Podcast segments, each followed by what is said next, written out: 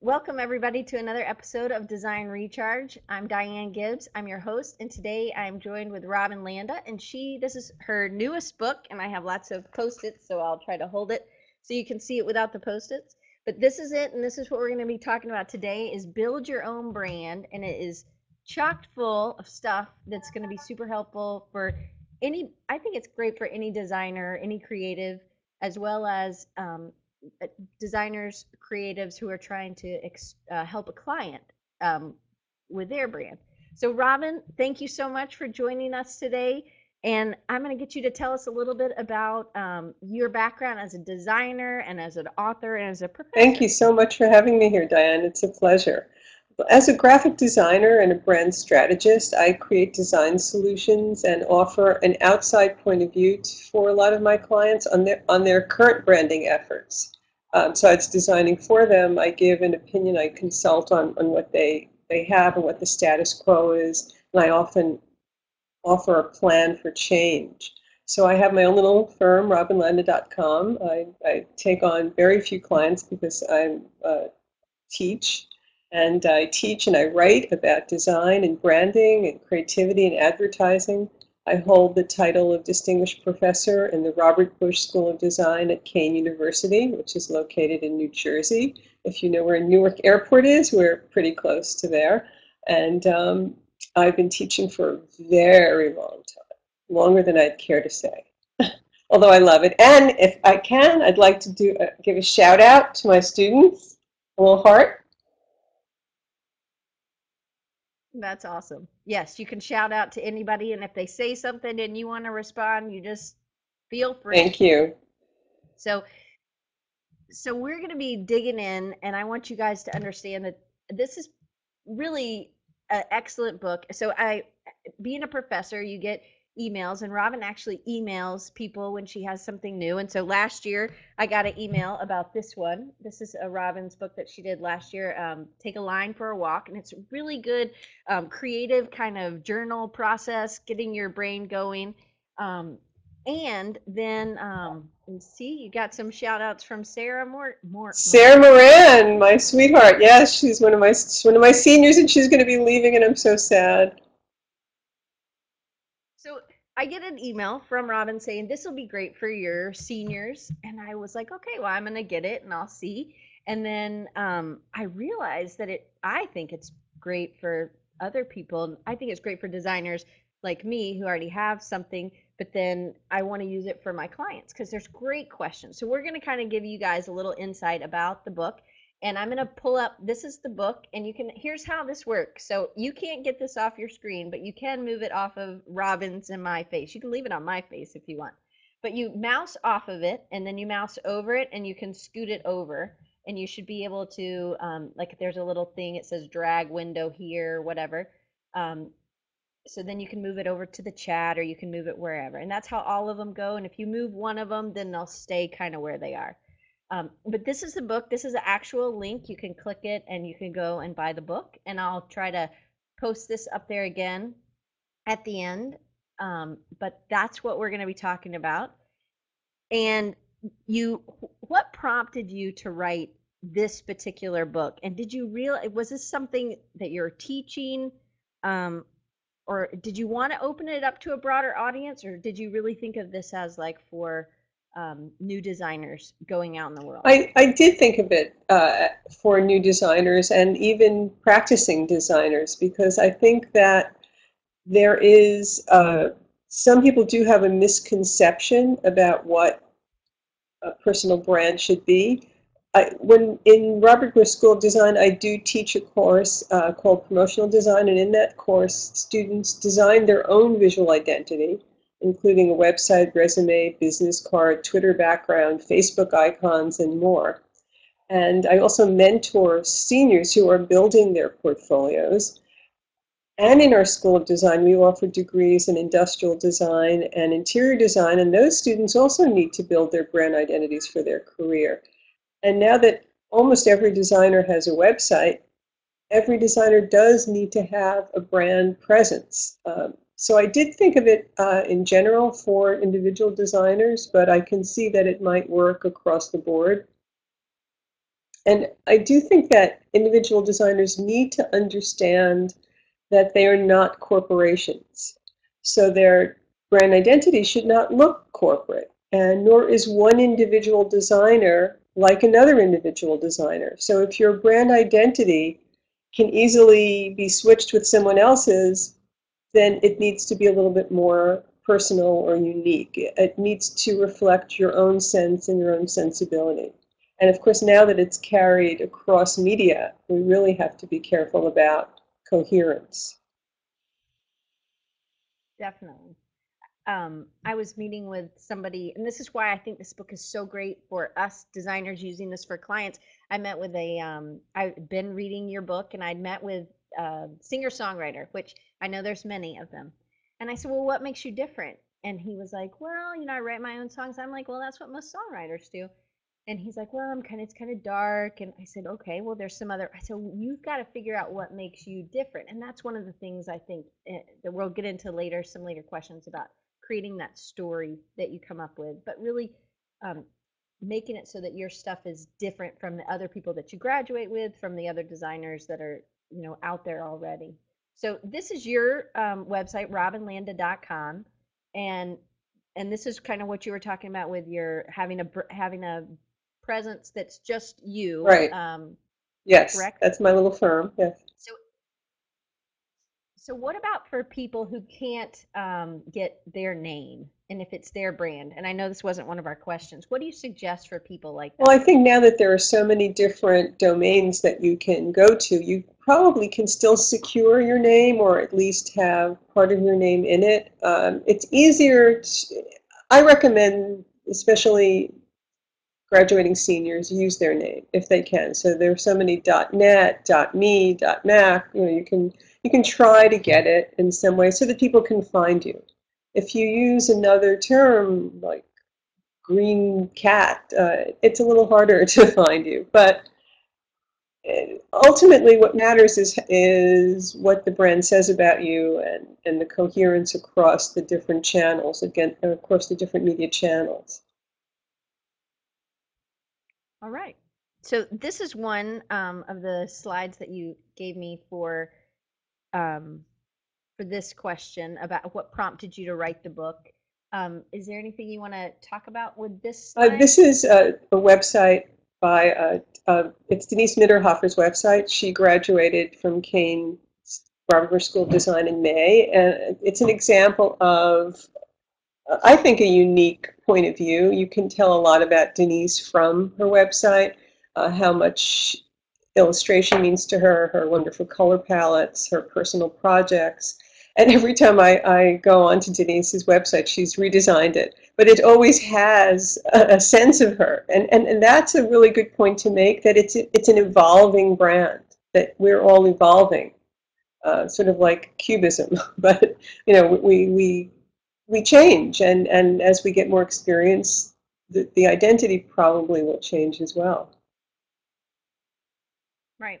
So then this is another one and this was, I believe, somebody that's interviewed in the book. Yes, uh, Paul Renner is in. Yes, he is. He's interviewed in the book. He was my student a very long time ago. He's an extremely successful executive creative director at KBS and Partners, and um, but you can see that his website really is that's his name, Renner, and uh, it's about the individual.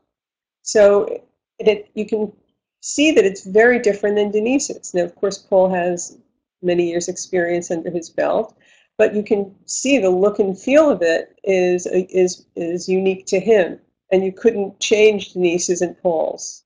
You couldn't interchange them. Right. And then there's one more. And this is another one of our recent graduates uh, somebody where where we're proud of all of them because we're particularly proud of Monik because he helped President Obama get elected. He was on the design team for the Obama campaign and this is his website. And again, a totally different look than the other two.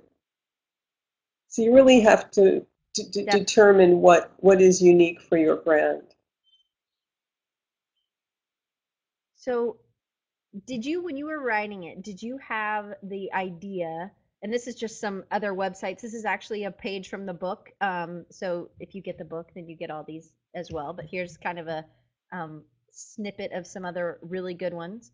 Um, but did you have an idea that this book would be um, such a good use for designers, writers, creatives, as well as maybe us designers using it for clients? Uh, I actually conceived the book for individuals rather than for corporate brands, but the key guiding principles for branding, uh, whether it's for a brand or an individual, are similar, as you point out. And, and I think you've just given me a whole new audience. Thank you, Diane. That, that, that's great. I appreciate it. Um, and maybe a brand extension is in order for clients. A few years ago, I did write a book called Designing Brand Experiences, which is meant for corporate clients. But Build Your Own Brand is in a sketchbook format. And as you pointed out, that could be very helpful for clients to figure out their own brands. I recently heard, I, for, I think it was Morgan Spurlock, is that his name? Um, a filmmaker. And he said that in his film about brands, he asked a brand, the brand manager on the account to tell him about the brand's personality, and the guy was at a loss. So I think clients and, and the marketing experts probably could use uh, some empirical hands-on exercises to help them. So build your own brand is in the form of a sketchbook and it does allow for that empirical hands-on approach for designers. So it has lots of great quotes. It actually has pages in the book um, which gives place for sketching. I mean, it's really in intend i mean there's lots of words as well like to read and there's interviews and there's all kinds of stuff but there's these prompts and and great quotes and things like this and and you talk about how all you know if you're a designer and you're trying to you're finishing up your degree or you're trying to brand yourself to get out and get do something different or new um, you have to distinguish yourself. And i really liked this quote. I thought this was great. Do you want to talk about this oh sure. Uh, my daughter watches America's Got Talent, and uh, as many of you probably know, Howard Stern is a judge, and so many singers come on, and they one sounds like the other, and even their their look, they kind of look the same. And I listen, I was listening, and I heard Howard Stern say to one of the young singers, "I think you need to do something to distinguish yourself." And you really have to be a recognizable type of something. And that's actually the, the last part is how the dictionary explains what a brand is, a recognizable type of something. So I thought that was a very good point about distinguishing because that's that's a key branding principle. And one of the reasons I think this is so helpful for me as I use it for clients or for my students as um, they think about themselves is that sometimes we don't we can't wrap our head around um, who we are exactly because we have so many different hats that we wear or whatever. So one of the things I think is great is that it asks a lot of questions, uh, clarifying questions that help you to understand who you want to be and what makes you different and things like that. So um, this is another uh, quote, I believe, from Drew Davies. Yes, sure. Um, do you want to talk sure. about Sure. Uh, what I think people do realize is that they do have to distinguish themselves and but then you really have to shine a spotlight on on what those characteristics are and, and what value you bring. And that that i think drew davies of oxide design says it really well here. Definitely. So then you also talk about the defining your strategy. And i think this is what is missing in a lot of other uh, books um, that I've seen about branding. It's just that because I think some students or designers, as they're starting, don't really have a, a clear strategy of what they're going to do. So your book also goes into that. Do you want to talk about this one? And anybody who's on an iPad can't actually see these things, so you might want. Oh, okay, uh, sure. Uh, well, I think your strategy is very important to determine at the outset. And in the book, I give a lot of exercises to help you do that because it's very hard to say, okay, well, what's my strategy? So four of the keys to figuring it out is one, how are you different than everybody else? Um, what's unique about you, both in that can come out that you can communicate in your verbal and visual identity? So, for example, yesterday in class, uh, we went around the room and I had everybody write down 10 adjectives to, or 10 skills or 10 whatevers to describe themselves. And I said, every time somebody else in the room says one that's on your list, you have to cross it off. And then you're going to be left with a few that are really you. So you really do have to differentiate yourself. And we know that's true for regular brands because you have to look at the competition and say, well, if the competition is, has a red can, well, then I shouldn't have a red can, I should have a blue can.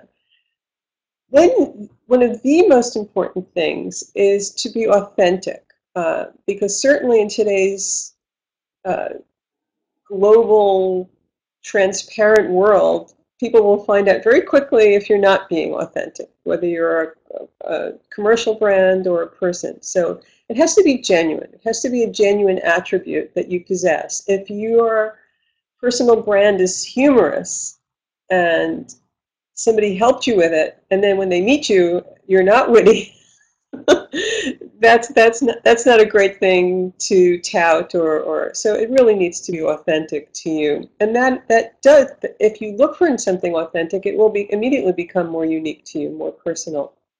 And here's another thing and this is a really important thing to understand. There has to be some consistency in the voice and in the look and feel of the brand. However all the different channels that you use shouldn't look like matched luggage.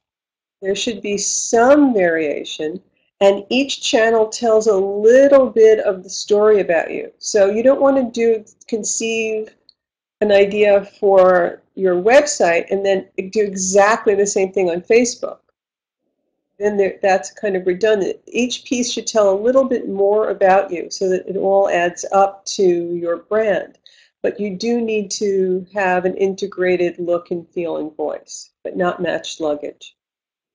And then, of course, it has to be relevant. So you have to know who you're aiming at. Uh, if you're aiming at, if you want clients who are corporate, you don't want to be vulgar. Well, I guess you don't want to be vulgar in general, although some some famous designers are.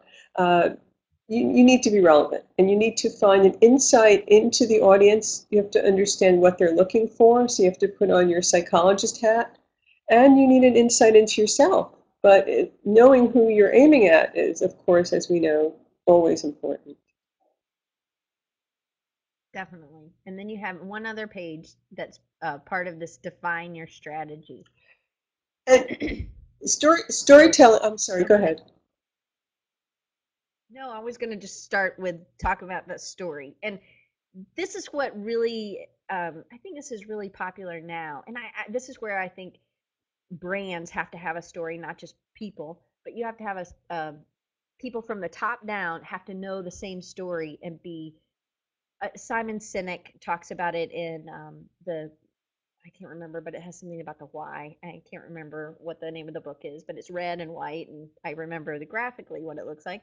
Um, to start with why, maybe anyway, but that story needs to be something from the top down, and Apple does a really good job about it, and he talks about that. Um, you can, I'll put his name in the thing, and y'all can look at him in TED Talk, TED Talks. But can you talk a little bit about that? Because I think the story for a personal brand is it's harder to kind of um, narrow it down sometimes. Yes, well, I think your story, uh, you know, we're all storytelling animals. People are people love story, and the story is what's unique about you. But you have to, and, it, and it's expressed visually and verbally. But you have to codify it. You have to figure it out as a kind of construct. So when we think about story, we know what who Nike is. If Nike were a person, we know what that brand is. We know what, what he or she would do. Um, so there's a brand story behind it. And I give a lot of prompts and a lot of backstory, if you will, a lot of explanation about storytelling. And storytelling, of course, is very, it's a big buzzword today in advertising and branding. But essentially, it's really that you're, you're the essence of your sense and your sensibility and what you promise, what your brand promise, what you what you promise to deliver to clients or to an employer comes through in that story. And the promise is, is um, I think, it, it, you can think of it as a benefit. What functional benefit can you offer someone? But it's really what do you promise to deliver if somebody hires you? And then, of course, your position. Why should I hire you against somebody else in the market? And sometimes we forget that we have this list of skills that we graduated with, but sometimes an interesting combination. Somebody who can code and illustrate. Well, that that's that makes an interesting uh, position in the marketplace. So all of this is then synthesized into a core concept. And it sounds all sounds very heady, but uh, it's very possible, very, very possible.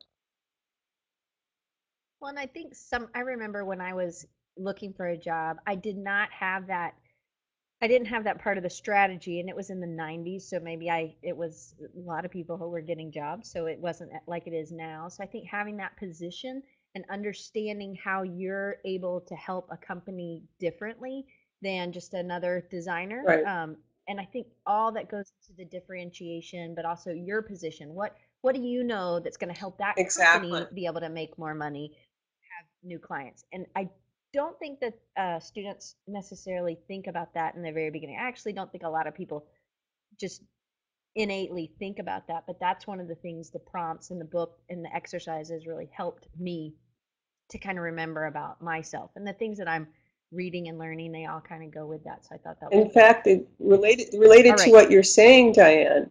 Uh, I interviewed someone, um, and he said that in a cover letter, you should never talk about how great the studio is that you're applying to or the agency, but what, what can you bring to the party?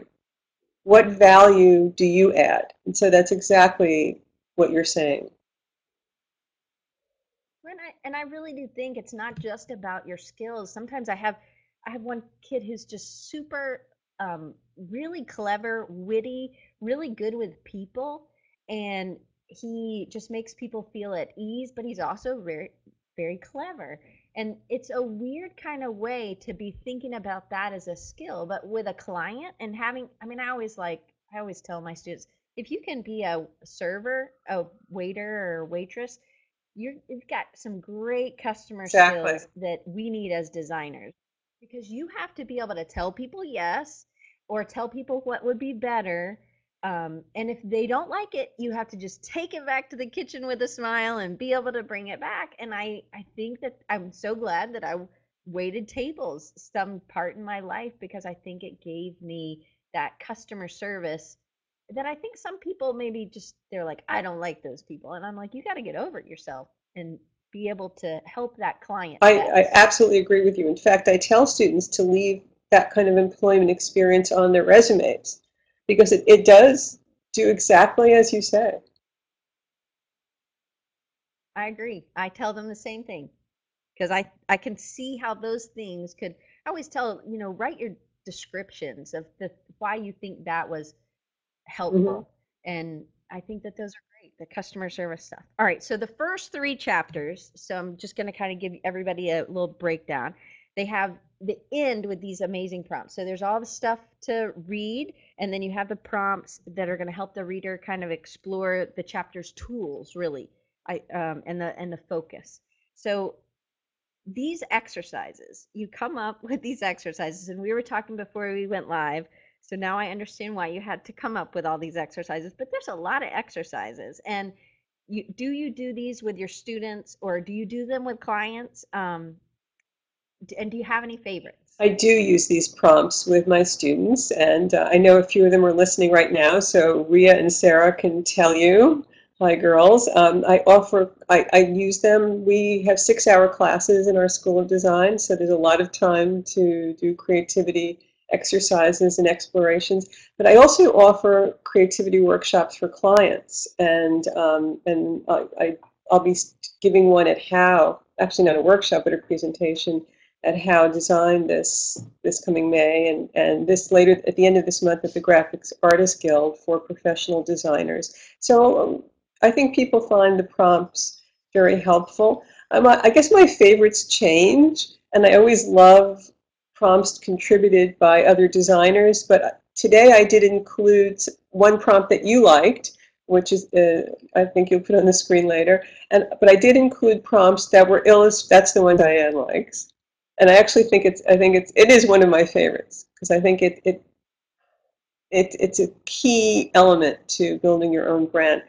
I included some, not this one, but others that have illustrations by Alison Kerrick, and uh, I think that her illustrations add a lot of fun to the book. They do. It's uh, it, and some pages don't have illustrations, and some pages do. Um, but some of these, one it said the first one was list your greatest strengths. Um, this one says, um, what are the most often repeated expressions heard about your profession, and what's your mantra? Um, and I think you know those are questions I also ask clients like, have you had an experience with a designer, um, and what was it like? You know, because you kind of want to be able to know what they're thinking Right. about you without them specific. So it's the same kind of thing about what you think about you or what you think about um, design in general, what you'll be doing. So I thought those were great. And then there's one more. Um, this is this is part of the prompts. So um, and these really make me like I've used your advertising book from uh, advertising class I taught, um, and this one and the take a line for a walk are you know it's it's a lot of room to write. There are these prompts at the bottom, um, and this book is very interactive like that. So how did that spark from the take a line for a walk thing or and oh I love this one. Can you talk about this? Yeah, one? I think that, I, I think most students and uh, I, I, in my experience, and it's a long, a lot of years, most of my students are, are very good with imagery, but type uh, is something that really has to be studied and learned. And if I ask a student, which typeface are you? The general tendency is to go to a novelty face. And so I forbid novelty faces for a very long time, if, if not forever, while they're working with me or mentoring them. And I we talk about some classic faces that are beautifully designed, and I say, which one are you and why?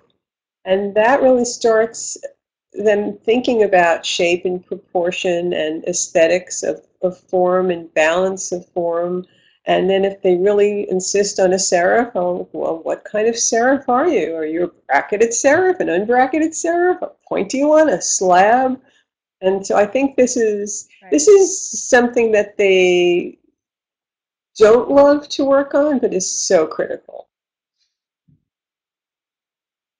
Yeah, I think type has so much personality, and even just with these, and the prompt says from from these ten typefaces, select two that do not represent your personality, and then it says circle the parts of the typefaces that influenced your decision, um, and then relate that adjective to a characteristic that influenced your choices. And I think that's great. So I have a, a exercise. I have Tom Wooten, which is I don't know anybody named Tom Wooten, but I have a bunch of, and I use the display, and I also have some, you know, just classic typefaces.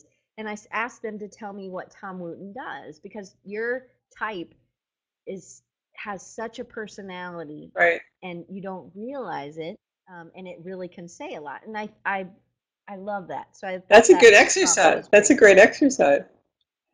Tom Um, so talk about um, oh, these are yes, Meredith. Thank you for these are from this book, um, Build Your Own Brand, and it's excellent. And you should get it. And Meredith was one of my students, so, and she comes lots, so I'm super glad she's here again today. So talk about how what you know from doing the traditional book that you've done in the past to going to from here to here. Well, I kind of one way that I, I, I think is is putting things together. What could get somebody to think about their own brand? And the reason that I did take a line for a walk is that many students and professionals over the years when I do conferences come up and say, well, I, I get two main questions.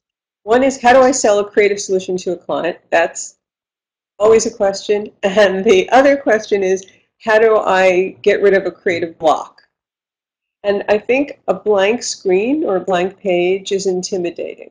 And so by Take a Line for a Walk has prompts. Uh, and I, I'm very interested in acting. and in writing and acting teachers and writing coaches use prompts. And I thought, well, why not use prompts for designers as well?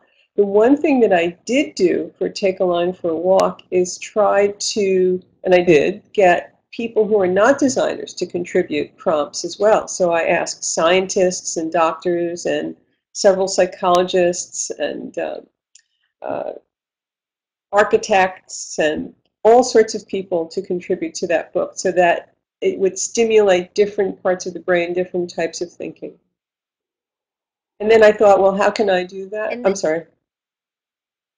No, no, no. Go ahead. Oh, How can you do that? uh, how can I do that for personal branding? So I kind of merged the two. This page, as you see, is from uh, an esteemed psychologist, Dr. Bellinson, and I love this page. It's Draw Yourself Raging Mad.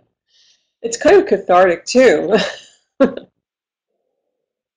It is.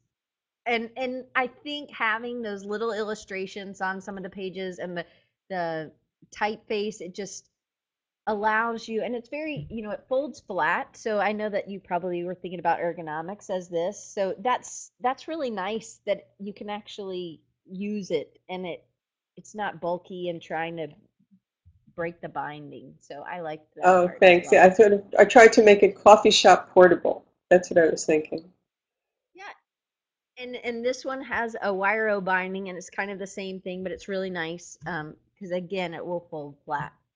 So um, the next question was you have case studies that the whole chapter four is case studies um, and you actually have a lot of interviews throughout the book and you've taken people from our field and you've asked questions um, why did you decide to include these interviews? And and it's business owners as well and that they're sharing these priceless pieces of advice and insight um, why was it important to include these observations and unique perspectives from different people Well, in all my books, I include other experts' voices. I think observations and different perspectives offer the reader a richer experience. I think it rounds out the content and offers bounty for the reader. Um, so I sourced a variety of experts, brand experts, as you said, marketing pros, educators, designers, psychologists.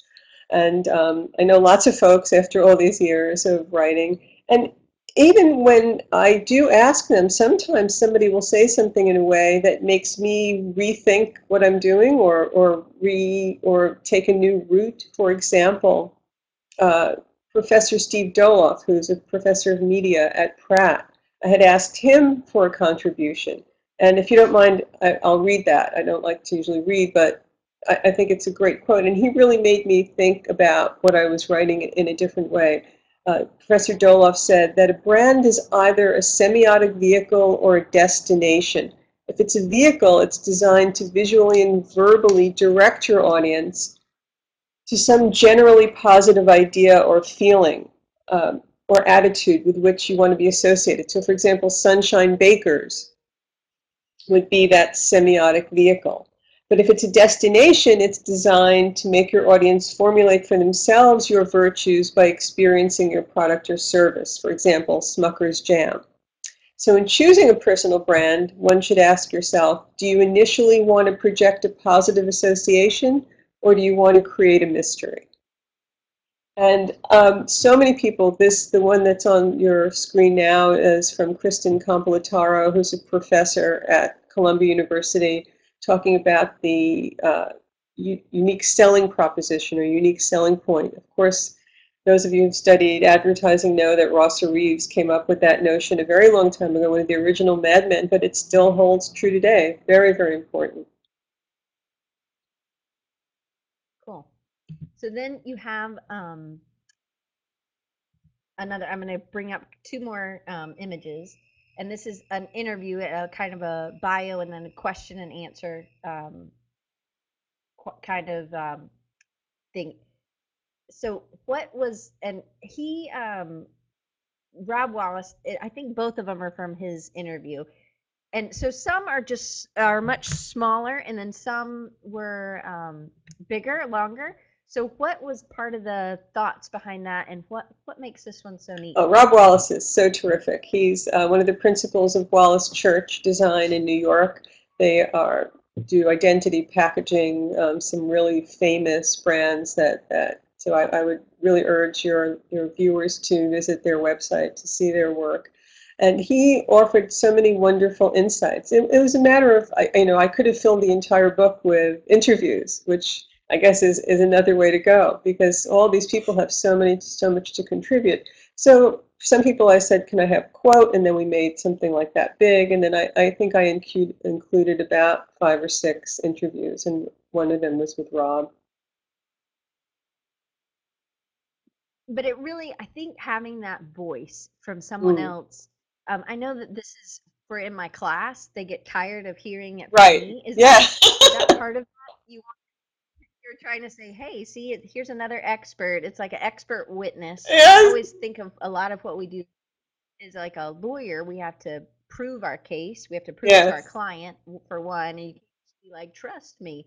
They, you, nobody would let you off of whatever you're doing. You have to prove. So I think, and that's for me, that's what it does. It's these more people saying the same sort of things, but it's in a new way, and it just supports your message. Is Yes. that one of the reasons Absolutely. Think you just Absolutely. You're right. You're right. You know, my voice starts to become mom, and so we bring in the other, the experts to to bear witness. You're absolutely right, Diane. All right, so let's see. Um, okay, this is um, from Rob about a resume. Yes.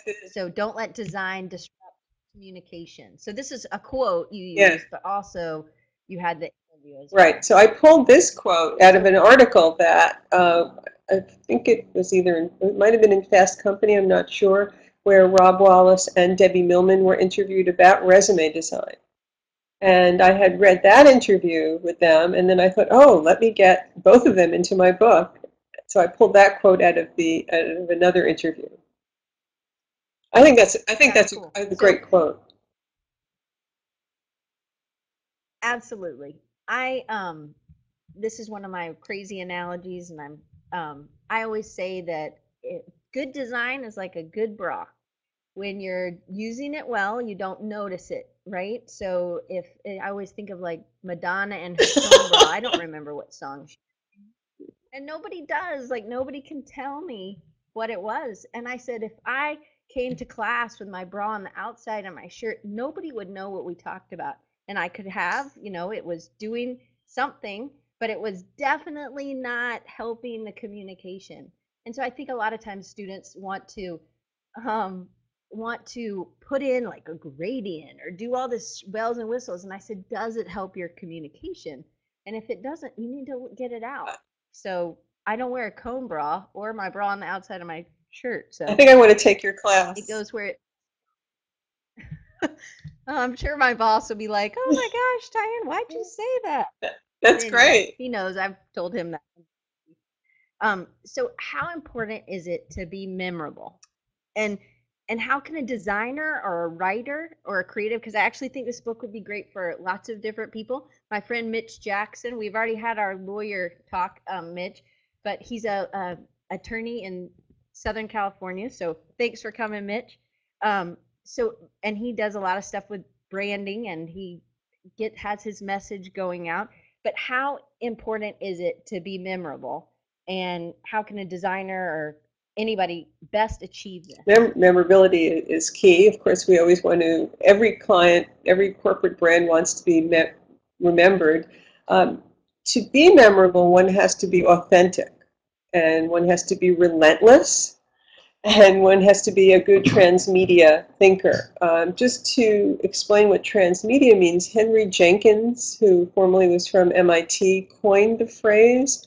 And what he meant was that we tell little bits of our story across media, and altogether, the cumulative effect is what the story is about. So we have to think transmedia, we have to be authentic, we have to be relentless. Um, one needs to create a cohesive identity that will resonate with the audience. If it doesn't resonate, it won't be memorable. If it's generic, it won't be memorable. If you can easily slip your friend's name into the, your identity, it's too generic. And then finally, to be memorable, uh, often if you can make an emotional connection, with the audience, that absolutely makes people remember you. If you can make them feel something. Um, I, I now that Mitch is here, I just thought so. I'm going to pull this up. This is what we're talking about.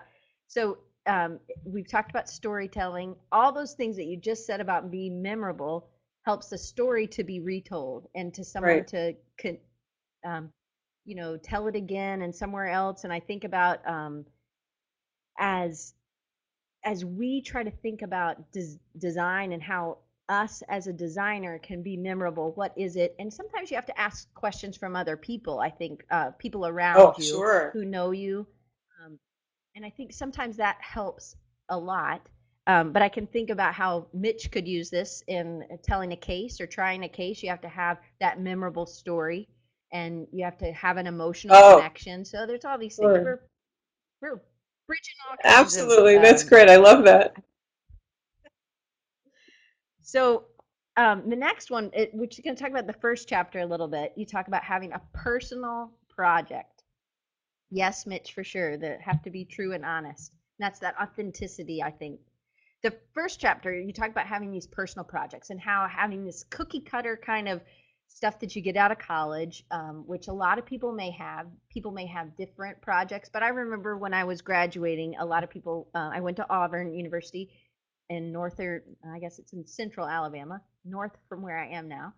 And um, a lot of people went to Atlanta to get jobs, and people would say, "Oh, you went to Auburn." Just looking at your book, and this is before really the internet, I guess. So, you know, that was one of those things. I was like, "Well, I didn't want to have just everything look exactly like somebody else." And I ended up getting a job in Colorado, so nobody had, nobody even knew where Auburn was or anything. They barely knew Bojack's, and so but it wasn't it wasn't that much of an issue but had i gone to atlanta or been around other people it's there's some of that kind of stuff but it's also the academic kind of work and that's kind of what you're talking about it doesn't matter if you're going to be interviewing in in a whole nother state you're talking about having something that's just yours and something that was self-driven right. and i think sometimes it's a little hard for people to come up with something so can you talk a little bit about what or explain what a per, a good personal project would be and maybe give some direction about coming up with something that would be good Sure, sure. I think personal projects demonstrate initiative. And that's something that employers and clients really want to see that you're a self starter. And I think if you pick something that you really are passionate about and interests you, perhaps you can best utilize your skills and sensibility. Uh, Alessandra Lariu, who's co-founder of WhereSheSays.com, uh, told me that she said, if you find one thing you're really passionate about that is very specific and unique, create a Tumblr or a blog or a Pinterest page about it, but you have to make sure it's specific and unique. For example, Norwegian folklore music as opposed to music, or 80s custom made sneakers rather than shoes. So that specificity helps people remember you. The, the generic is always forgettable. I think um, uh, lots of people today are really thinking about projects that will become your best calling card. And I think those projects are ones that are ideas or techniques that intrigue you. So, for example, Jessica Hische has her daily drop cap. Uh, that's her project. Mhm. I included some of my students' projects, personal projects, in, in the slides. So that's Monik Rati's uh, page. He does something related to type in music that you can see on his website. My other student who graduated uh, in May, Denise Mitterhofer, actually this was a creativity exercise not given by me, by, but given by another professor at Kean, Dawn Marie McDermott. She asked people to make a paper doll. And Denise not only made a paper doll, she just went to town making paper dolls and they, they became portraits. And she really created this extensive project. And that's only one of her many personal projects. So I, I think it really shows, it can showcase your, your skills, it can showcase your sensibility, and it absolutely shows that you're a self starter. And it also shows if you don't just do one Right. thing, one of them, it shows that relentlessness Yes. that you were Yes. talking about, that you're going to keep at and keep being passionate about it, which I think is is really I don't know, it helps people to know that you're really committed. And even even as a company looking at you, it would be like, okay, they're going to be in it even when it gets hard.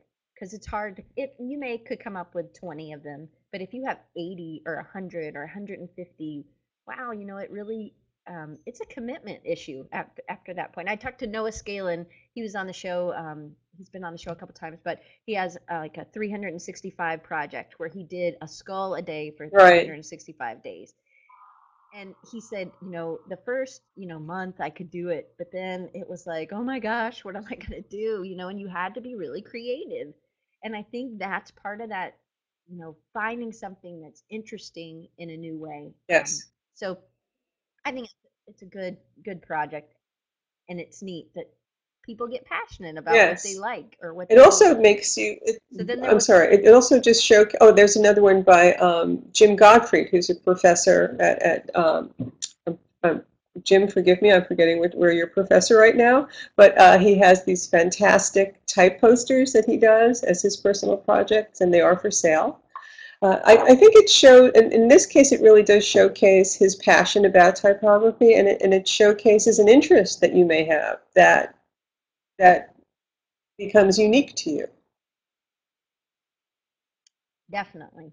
I I think it's really important for everybody to still have that because I think that's part of maybe what helps you with your creative block if you have these other things um, that aren't so maybe so limiting. Hopefully. So I've followed your career, your books. I have many, many of them, and I'm very I love them all. You. um, you always seem to be doing something new and exploring. So last year it was this. I believe this one came out this year, right? And then you have another one coming out in November. Am I correct? Yes, I do. I have a book called Draw coming out, which is a drawing sketchbook from from Cool. Peachpit. Definitely have. Okay. Thank cool. you. So we you have all these things that are coming um, or that you have going on. How does that help you? Um, you know, break away from creative block? Does that help you not get in it, or what do you do when you have creative block? Well, as I mentioned, that's one thing people often ask me about. How do you get out of creative block? And I always have to be doing something. I don't like to be idle. I always have to be solving a problem or problem finding. And so, uh, after all these years of teaching students to and and and professionals to unblock their creativity, I have I have certain go-to things that I use. One of them is posing a what if question. And I think you actually might just use that forever. What if trees grew upside down? What if and you know it, it's a what, what if characters came out of a book and into real life? What if people could go out of real life and into a book? Uh, so that's one I use. I use problem finding a lot in the classroom. Problem finding is where there's nothing to solve as opposed to problem solving. So, for example, Henry Moore, the sculptor, described the process of problem finding by saying that sometimes he'd begin drawing with no preconceived problem to solve, only with a desire to use pencil on paper and to make lines. But as his mind saw what he was producing, there'd be a point where an idea would crystallize. And so I think problem finding, whether you paint or draw or create motion graphics or do a doodle a day, as my student Ria is doing, uh, you're sort of problem finding. That's a great way. Another thing that, and you can see this in my books, I always think about the idea of connecting seemingly unconnected ideas. William Plomer, the, the poet, said that creativity is the power to connect the seemingly unconnected.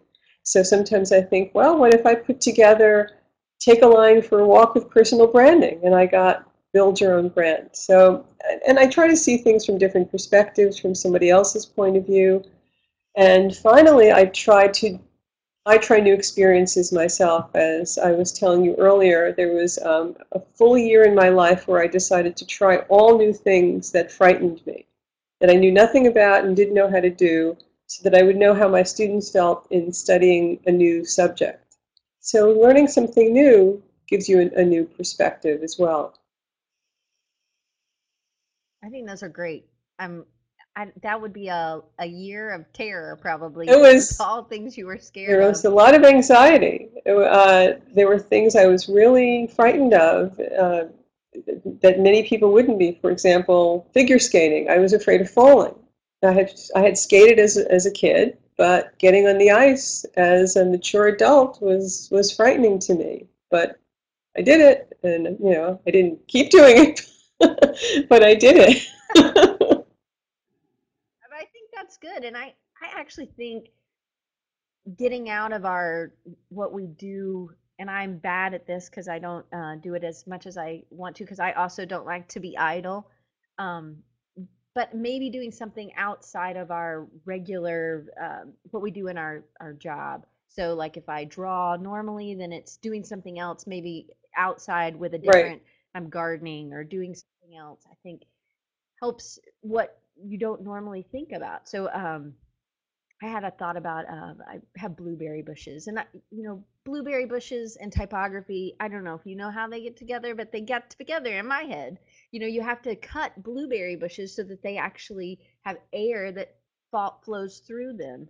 And I think that's the same way with the counters and the counter forms and counter spaces with typography. If we didn't have those, you wouldn't be able to see, you know, how things go um, or how the word lives on the Right. page. And so I think, wow, it's like a, a good blueberry bush. But if you're learning something outside we normally are thinking of, design or art or anything like that, outside of that, then sometimes it, we can produce something a good Yes. connection. I like uh, unpre- the best design. I think is unpredictable. I agree.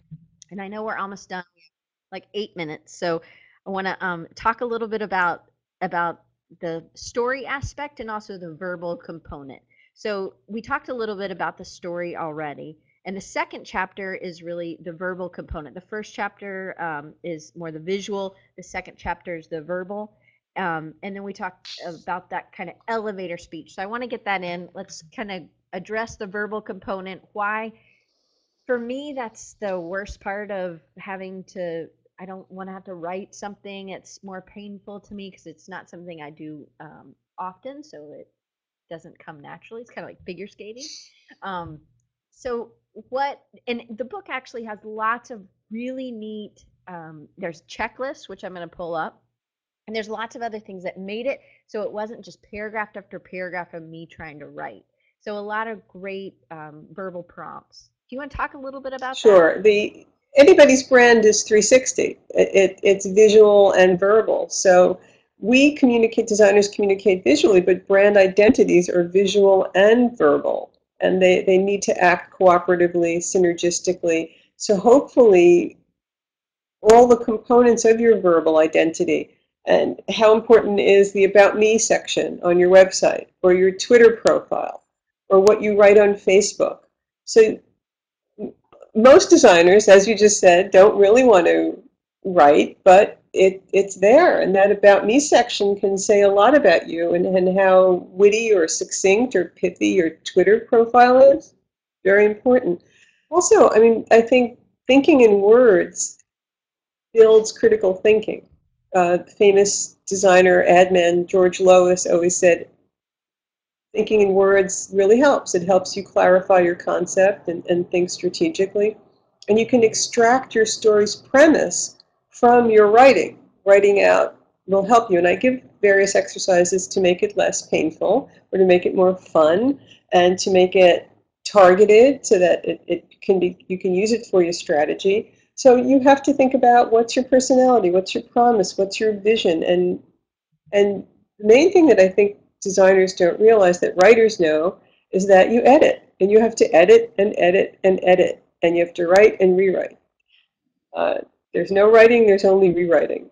And um, I, one thing I would recommend to your to your viewers is the book that I read recently, and I wish I had read it years ago when he wrote it, which is uh, called On Writing by Stephen King, the Stephen King, and it's his autobiography, but it teaches you how to write.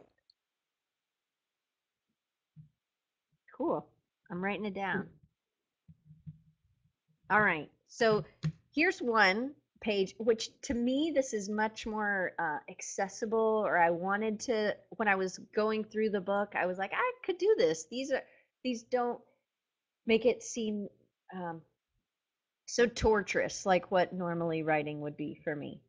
So here's another one. Um, and this kind of, um, this talks about the pitch and write writing objectives. Do you want to talk about this page? or you wanna Sure, sure. I mean, Stephen King and, and a lot of other people say you take a noun and a verb and you've got a really good sentence. And, and I think what I try to get across in the book is if you some, write something like I design, that works. It, it, it's got it, it's clear, it's, it's succinct, it's precise. Uh, Ernest Hemingway said the best advice he ever got was from the Kansas City Star style book when he first became a journalist when he was very young.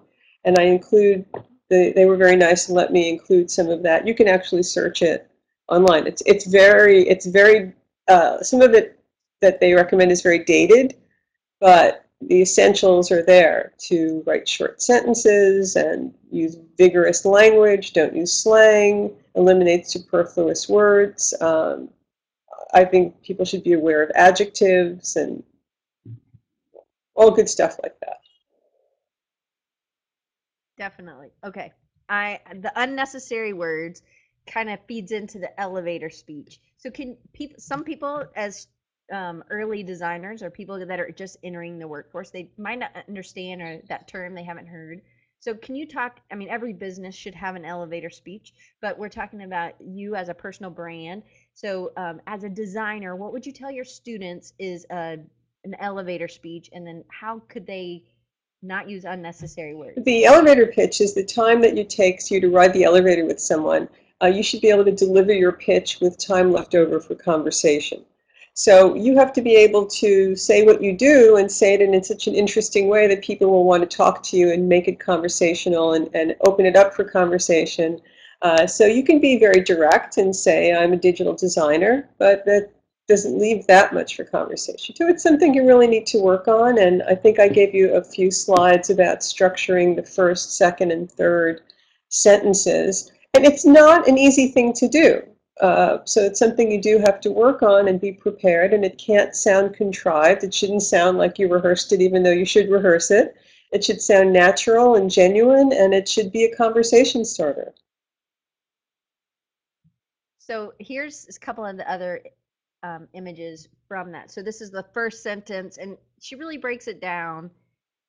And um, Todd Henry, I don't know if you've ever read the book, The Accidental Creative, um, but it's a really good one. He talks about having a seven word, um, I don't know, it's, it's not really sentence, but it of who, what you do. It's Mhm. kind of like your elevator pitch squashed down to seven words. And I don't know what the seven is uh, significant for, but it is, it's really hard, but it's really good. And I think if you have something that's interesting, then people are like, well, why'd you say that? You know, Mhm. and that's that conversation starter that you talk about. So this is the the opening line leads to that more fuller story. Right. So it allows for other questioning. And that's I think what you mean if you say, I'm a digital artist. The end. Right. You know, And you if and you they might Well, and you can do that, and I think the seven-word idea really would work really well for Twitter, where you need a very short profile. And today, people don't want to listen for that long, so you really have to think about getting it across in, in 15 seconds. Definitely. So, Robin, I can't thank you enough. We're out of time. So, thank you so much. I'm going to give you guys a couple more links to be able to um, hook up with Robin. And this is the Build Your Own Brand um, from the How. If you, it's a How book, I believe, right? Yes. Isn't it? Oh yeah, I'm like what saying it and it's right there. But um and I think How produces awesome books. So you can actually get it right there or you can get it on Amazon. Um then there's Robin has her books at Robin Landa. Oops, I'm usually over there, but I had issues earlier. Robin couldn't hear me, so I had to switch places with her. So um Robin Landa, let's see if I can point the right way. RobinLandaBooks.com. And then you can always find, she's always coming out with new things. So I definitely suggest um, getting. I'd get both of them. Obviously, I've Thank you. got both of them. But it's a it's a great way for me to think about things, and I was able to use it. I'm able to use it for client stuff to help them un get they get knotted up sometimes and you need the good questions because we end up kind of being psychologists for our clients sometimes. So I'd love to have you guys back. We are actually next week going to be on Thursday again. Um, coming from Denmark, um, Rod Northcutt is going to be talking to us. It's going to be at um, 30 minutes later than it normally is. So instead of today was 2:30 Eastern time, it'll be at 3 o'clock Eastern time. So tune back in. Then we'll be on our regular Wednesdays at 1:30, 2:30 Eastern. We'll come back, I promise, to our regular time. But I really wanted to have Robin on. I really wanted you guys to see this book and to see all the stuff that it can help you with. So thank you guys so much. Come back next week. And if you never want to miss an episode, you can um, follow me on Twitter. And there's how you, uh, I can't point the right direction. Or you can email me at diane at designrecharge.org. Or you can just sign up at designrecharge.org. So please come back. Let's see if I have any extra questions. Um, Barry Chapman, he said, I think it's very important to have all your core con- competencies in your mind before you start to attempt to create your brands. And what are your thoughts? Do you Oh, want to answer oh, that I, question? I absolutely quick? agree. Absolutely agree. Cool. Um, what and um, Sarah, and I'm not sure, um, but Sarah asked um, how your brand has changed since you were a student. And Sarah, I think your brand is going to change at least every. I mean, that first year, I don't know if you agree, um, Robin, but that first year you're learning a lot, and after that first year, it should probably change, and then you kind of go through different stages as a designer. Absolutely. So do you have kind of a plan of what how what you've seen with some of your past students? I think it, I think it depends on the student, and uh, sometimes they can err by putting some rather pedestrian solutions that they might have done on a first job on their on their websites, and and uh, I don't always think that's a great idea, but certainly, as I, I had mentioned before, Denise Mitterhofer, who graduated in May, she's already changed her website four times. Her core, uh, the core feeling is is pretty solid because that's who she is, but she keeps uh, changing it to reflect the growth and, and her experience. And I think we, none of us are, are little packages sewed up with a bow and tied up forever. We're, we're constantly changing, and I think it does have to ref, reflect that. I think that's great advice. Well, thank you so much for coming on, and thanks for all the great advice. And Alma um, says great advice, great pointers, and I totally agree. So thank you so much. And I'm glad some of your students could come, and I'm glad some of my old students could come too. And I hope everybody will come back next week. Thank you so much, Diane. Thank you guys. Thank you so much, Robin. And I'll see y'all later. See you next week. Bye. Bye.